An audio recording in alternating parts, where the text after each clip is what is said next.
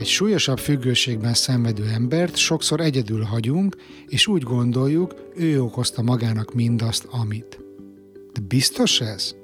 Szerintem közel sem.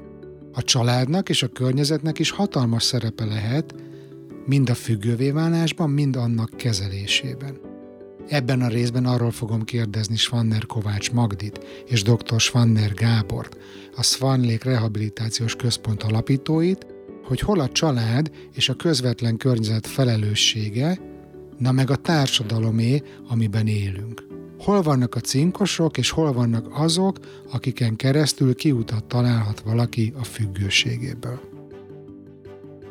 Üdvözöllek a Pszichológia Egyszerűen podcastben, Bán András vagyok, Employee Wellbeing szakértő és coach. Egy olyan pszichológiával és mentális egészséggel foglalkozó műsort hallgatsz éppen, ami segít jobban megismerni a saját belső világodat, és kipróbált megküzdési stratégiákat ad az élet kihívásainak sikeres leküzdéséhez. Ha fontos számodra a saját és környezeted pszichológiai jól léte, és örömmel hallgatsz szakértőket ebben a témában, akkor iratkozz fel a műsorunkra a kedvenc podcast lejátszódon, vagy a YouTube-on, ahol képi tartalommal is szolgálunk. Ez a mini epizód egy hosszabb beszélgetés részlete, ha jobban érdekel a téma, és szeretnél egy átfogó képet kapni a függőségek kialakulásáról, életünkre és közösségeinkre gyakorolt hatásáról, akkor hallgassd meg a teljes adást, a leírásban megtalálod az odavezető utat. A magyar családoknak szerintetek körülbelül hány százalékában van függő személy? Mert amikor ilyen szerény becslések vagy statisztikák vannak, hogy a magyar társadalom körülbelül 10%-a szenved alkoholizmusban, vagy mondjuk 8% a munkafüggésben, nem tudom a szerencsejátéknak milyen aránya van, de hogy nekem van egy olyan benyomásom, mint hogyha majdnem minden magyar család valamilyen módon érintett lenne a függőség kapcsán. Tudtok erről ti pontos adatokat, illetve van-e erről tapasztalatotok? Hogy a magyar családok kb. hány százalékában van függő személy? Hát én azt mondanám, hogy 99,99 század százalékban, csak hogy nem mondjak százat. És talán amiatt is mondom ezt, mert a függőség bár szembetűnő az, amikor valaki alkoholfüggő, és nagyon súlyos, nagy mennyiség, tehát nagyon nagy mennyiségben töményet fogyaszt, az nyilván látszik, az, látszik az arcán az illetőnek. De ha a viselkedési függőségekre visszatérünk egy pillanatra, ahova tartoznak a, a, a például a stresszevés, akkor abban a pillanatban hirtelen nagyon, nagyon fölmegy a, a százalék, hiszen a stresszevést azt szinte mindannyian megéljük, hogy ez mi is, tehát hogy valójában amikor eszünk, akkor, akkor megnyugszunk. Ez nem csak a magyar családokra, ez az összes, tehát, tehát az emberi fajra, de nem csak az emberi fajra jellemző, hanem, hanem gyakorlatilag az állatok, állatok többségére, növényevő állatok például azért kezdenek el legelészni, mert hogy, hogy az evés az megnyugtatja. Ugyanúgy dopamin hormon termel az agyban, és megnyugtat, ha az érintettet. Tehát magyarul a stresszevés az hihetetlen, az elhízásnak egy döntő többsége az a stresszevés, és hogy valójában az egyéb étkezési függőségek is nagyrészt valamilyen módon leírhatók a függőség természetével, vagy a függőség kialakulásával, de a stresszevés az különösen ide tartozik, nagyon sok embert érint, főleg a nyugati társadalmakban. Hát Amerikában szerintem az elhízás az egy hihetetlen nagy számban előfordul, nagy százalékban előforduló probléma, de Magyarországon is.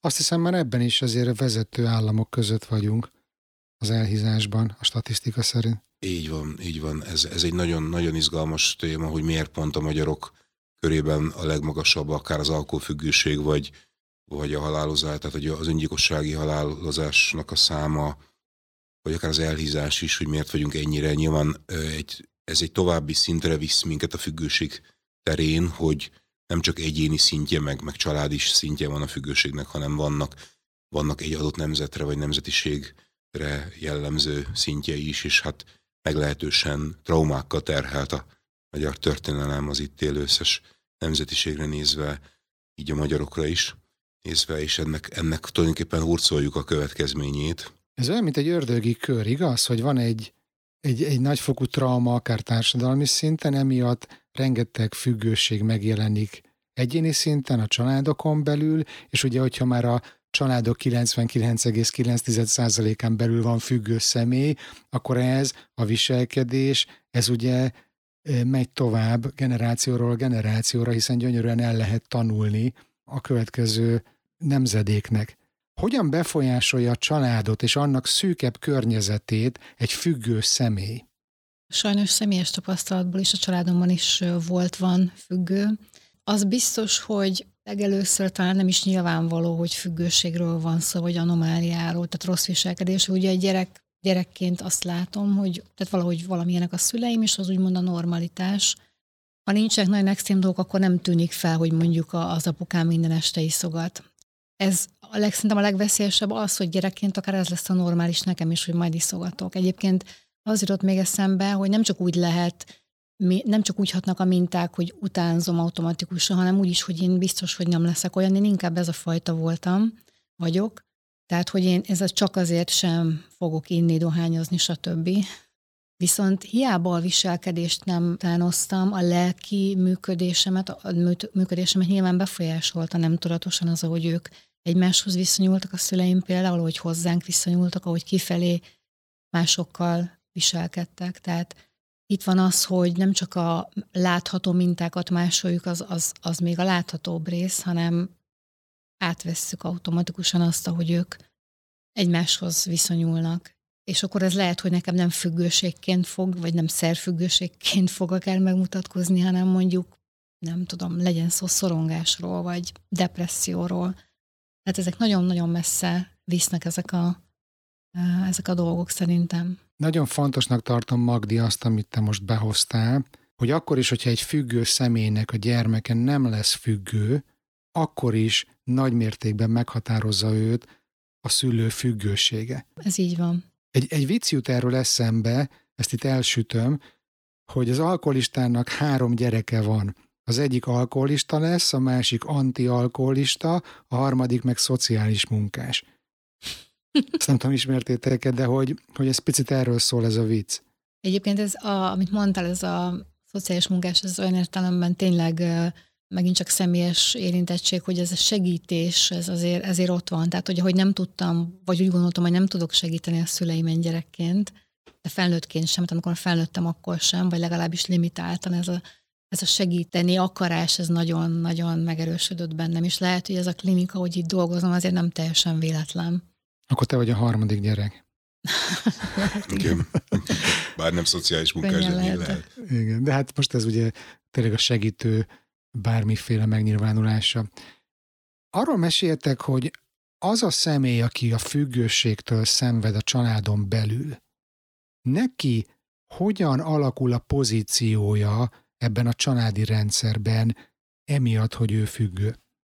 Én azt gondolom, és azt is tapasztalom, hogy a függőség az nem egy embert érintő, családon belül egy embert érintő probléma, bár úgy tűnik elsőre, hogy van egy alkoholista, tegyük fel, 30-valahány éves fiúgyermek, aki már persze felnőtt, és hogyha ő nem inna, akkor minden rendben lenne a családja is, meg akkor a két gyerekére is tudna figyelni.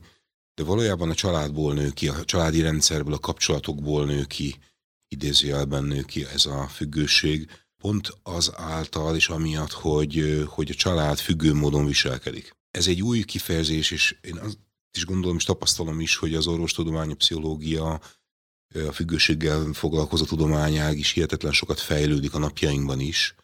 20 évvel ezelőtt még, még szinte mindenki legyintett, legyintett arra az egészségügy berkein belül, hogy ha megjelent egy alkoholfüggő paciens, teljesen mindegy, hogy az egészségügy melyik részében, melyik szegmensében lehet az egy belgyógyászat, vagy egy pszichiátria, vagy bárhol. Ma már azért sokkal inkább megjelent az, hogy a függőségek kezelhetők, akár adott esetben gyógyíthatók is.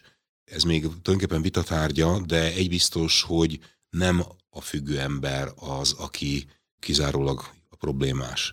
Tehát, hogy sokszor ez egy tünet, hogyha van egy függő ember a családban? Így van, abszolút. Tehát ez a, ez a függő módon működő családnak a tünete, hogy hogy megjelenik egy függő ember, és mindegy, hogy az alkoholfüggő, vagy egy, vagy egy szerencsejáték, vagy, vagy mobiltelefon, vagy egyéb, mindenképpen jelzi, hogy a család nem működik harmonikusan, és hogy különösen a szerfüggésnél a korábbi példámat visszahoznám, hogy egy 58 éves férfiú nem, férfi ember nem, nem volt képes a saját igényeit elmondani, hogy mit nem szeretne, hogy most ő szeretne találkozni rokonokkal, vagy el akar menni hétvégén, stb. És a felesége ráerőltette, és ezt csak úgy tudta elviselni, hogy ő alkoholt fogyasztott, és abban a pillanatban, hogy ez az alkohol kikerült, ez a, ez a szorongás csökkentő szer, abban a pillanatban elkezdtek ütközni a feleségével, és egy csomó konfliktus jött létre. Tehát valójában a párkapcsolatban gyökerezett az a függősége. Azt mondjuk már el a hallgatóknak, hogy hogyan ismerhetik föl annak a jelét, vagy jeleit, hogy az ő családjuk függő módon viselkedik. Mit jelent ez? Személyes tapasztalatból azt tudom mondani, hogy nagyon sok területen, tehát egyszerűen megmondják a szülők, hogy most mit csináltok, és mit nem, mondjuk tizenévesen. Tehát, hogy nyilván kellenek szabályok, de hogy azt mondjuk lehet, hogy nem kéne, hogy megmondják, hogy nem tudom, hogy, hogy hajtsam össze a pulóverem, most mondtam valami abszurd dolgot, de hogy túlságosan beleszólnak, belenyúlnak az életembe, mondjuk gyerekként, is már, viszont a másik oldalról az is jellemző, hogy akár el is hanyagolnak. Tehát azokban a dolgokban, ami meg szükségem lenne az ő odafigyelésükre, azt meg nem kapom meg. Tehát ezek a határok, ezek ilyen nagyon furcsán működnek. És őszintén egyébként én visszagondoltam, hogy szerintem én nem láttam jó példát, a, nem csak a saját családomon belül, de más családokban sem erre az igazán jó határ határokra. Tehát, hogy általában a két véglet van, hogy vagy abszolút nem figyelnek, elhanyagolják a gyerekeket, meg egymást, vagy pedig ez a mindenki beleszól mindenkinek, és ugye Gábor mondta, nem csak a, gy- a szülő a gyerek életében, hanem a gyerek is akár megmondja, hogy anya, de hát ne csináld már ezt, meg miért mész oda. Ez, ez, egy, ez egy kényes egyensúly, ami egy egészségesen működő családban tudna létrejönni, hogy mindenki elmondhatja a véleményét, de nem szól bele is fordítva, viszont odafigyel a másikra, és amikor a másiknak szüksége van segítségre, azt észreveszi, és tényleg segít. Esetleg tudtok mondani még példákat, hogy mi alapján lehet észrevenni, hogy függő módon működik egy család, vagy függő viselkedés van jelen? Általánosságként mondanám, hogy amikor a másik ember életét próbáljuk irányítani, és a másik életében próbálunk döntéseket felhozni, szempontokat, és nem a sajátunkkal kapcsolatban, az, az klasszikusan függő család, függő viselkedés és hogy, hogy valójában a, a felnőtté válásnak egy fontos része, hogy saját magunkért felelősséget vállaljunk, akkor tudunk felelősen dönteni saját magunkról, hogy jó, munkámmal kapcsolatosan párkapcsolat, bármi, hogyha megfelelő önbizalmam kiépül. A megfelelő önbizalom az valóban egy olyan szülői hozzáállás mentén tud kialakulni, hogy se nem beszélek bele túlságosan, se nem uralom le a, a, a gyermekemet döntéseiben, és egész kicsikortól kezdve erre odafigyelek, hogy adjak egy biztonságot, de hagyjak egy mozgásteret, egy játékteret, hogy, hogy, a, hogy a gyermek tudjon dönteni, és akár egy kicsit a saját tapasztalatai mentén is, egy kicsit meg tudja ütni magát, hogy arra vigyázzak, nagyon ne, de kicsit engedjem, hogy felfedezze a világot. A másik az az elhanyagoló szülő, amikor abszolút nem nincs szeretet, nincs semmilyen érzelmi biztonság, és akkor egy ilyen hihetetlen kiszolgáltatott lelki alkat jön létre, lelki világ alakul ki, amikor amikor nagyon kell ez a biztonság valamilyen pót személy formájában, egy pót szülő lehet egy, egy férj vagy feleség, nagyon gyakran az, és itt látszik, hogy egymást tehát alá, alá fölé rendelődő viszony alakul ki. Az egyik mondja meg, hogy mi legyen, a másik az mindig megkérdezi, és abban a pillanatban, hogyha ebből egyébként kimozdítjuk a, mondjuk az érintett szemét, akkor, akkor azt látszik, hogy az egész családnak a működése borul. Azok a játszmák, azok a vagy nem feltétlen játszmák, de szokások, azok nem tudnak tovább menni úgy, hogyha az érintett mondjuk saját maga tényleg tud felelősséget vállalni, és, és vállal is, tehát elkezd a dolg, az életét ö, saját maga intézni, szervezni. A nagyon hagyományos, nagyon szokványos családmodell, ahol több generáció egymással együtt élt, ugye ez, ez, a, ez a hagyományos, amit mondjuk így a korábbi évszázadokban megörököltünk, ez az elmúlt 50 évben 100, de talán 50 évben, de talán 30-ban különösen nagyon átalakulóban van.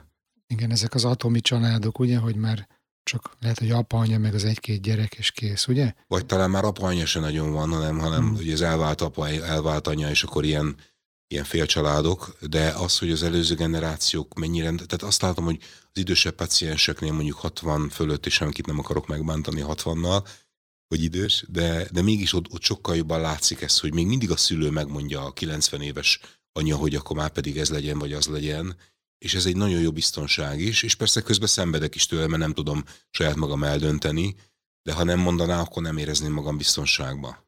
Én azt gondolom, hogy nagyon jól szemléltettétek, hogy hogyan néz ki egy függő módon viselkedő család, és szeretnék még itt a, az emberi játszmákon egy picit elidőzni. Ugye itt idézhetjük Erik Bent, aki először írt erről, hogy milyen szinteken tudunk egymáshoz kapcsolódni.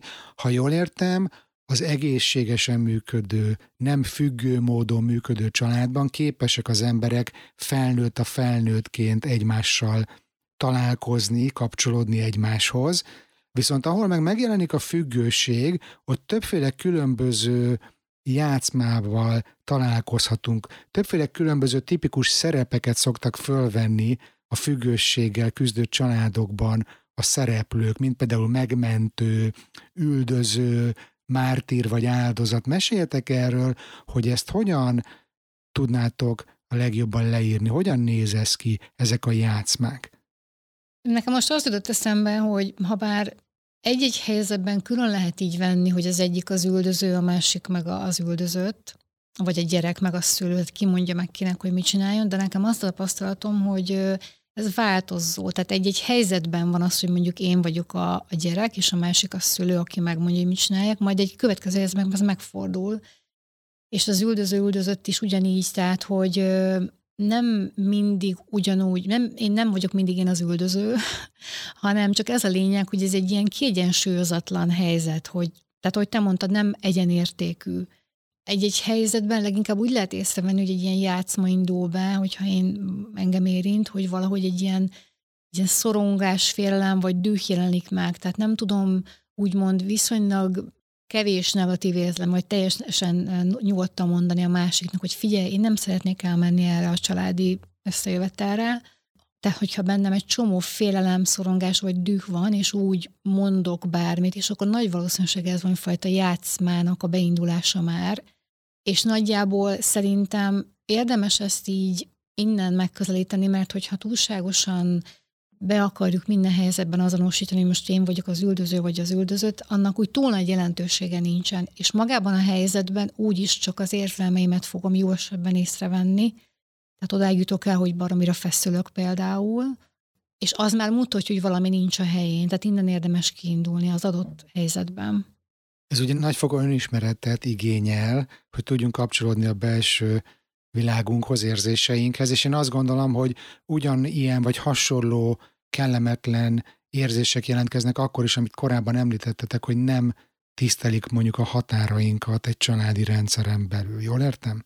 Így van, tehát ez, ez az a felszínesebb része, hogy nem tisztelik a határainkat. Valójában egy mélyebb réteg, mondjuk tegyük, beszéljünk mondjuk egy 45 éves férfiről, aki, aki alkoholista, és akit alapvetően gyerekkorában elhanyagoltak a szülei, és sokszor volt egyedül, vagy a nagymama, nagymama sokszor ő vigyázott rá, és gyakorlatilag egy, egy olyan érzéssel, egy olyan hiányérzéssel nő fel ez, a, ez az ember, aki aztán egy házasságba is lép mondjuk egy, egy hölgyel, hogy állandóan ez a hiányérzés ott van. Furcsa, de hogy valójában az ismétlési kényszer, amit annak idején Freud megfigyelt, hogy valójában újra és újra ugyanolyan szituációkba kerülünk, ugyanolyan helyzetbe, ugyanolyan partnereket választunk, ha akarjuk, ha, akarjuk, ha nem, nem tudatosan tesszük ezt, mint amely személyek valamilyen módon ismerősek, vagy amilyen kapcsolódás ismerős gyerekkorunkból. Tehát, hogy például, hogyha az anyánk ennél a férfinél maradva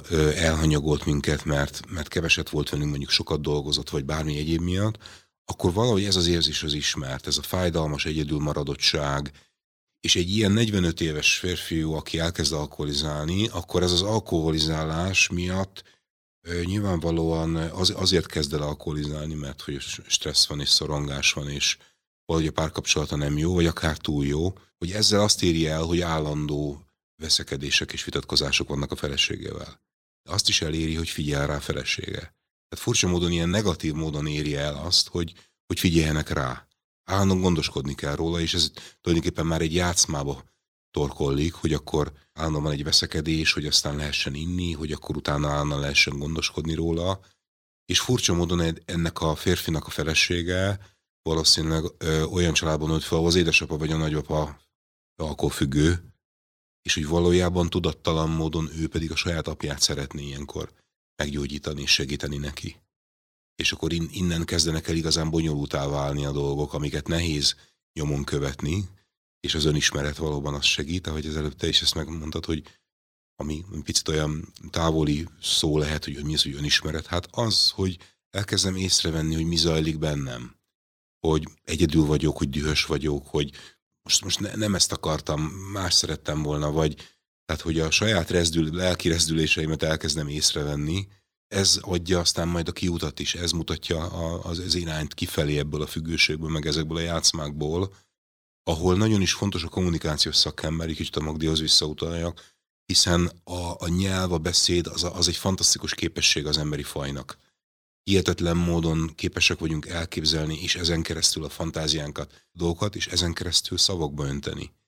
Hogy mi zajlik bennünk, mit szeretnénk, mit nem szeretnénk, és sokszor apró dolgokon, apró szavakon, az sem hogy hogy mondjuk, hogy mivel kezdjük egy, egy, egy problémának a megoldását. Tehát ezt tanítani kell. Köszönjük, kedves hallgató, hogy itt voltál velünk. Ha szeretnél jobban elmélyülni a témában, és átfogó ismeretet szerezni a függőségekről, úgy az adás leírásából eléred a teljes epizódot. Ha pedig tetszik a műsor, és további pszichológiával kapcsolatos tartalmat szeretnél tőlünk kapni, akkor iratkozz fel a podcastre, a kedvenc lejátszódon, vagy ahol éppen hallgatsz minket. Videós formátumban megtalálsz minket a YouTube-on, audio formátumban pedig az összes podcast platformon, Spotify, Apple, Google Podcasts és az összes többi ismert lejátszó. Én Bán András voltam Svanner Kovács Magdival és dr. Svanner Gáborral a Pszichológia egyszerűen adásában, a mi hamarabbi viszont hallásra.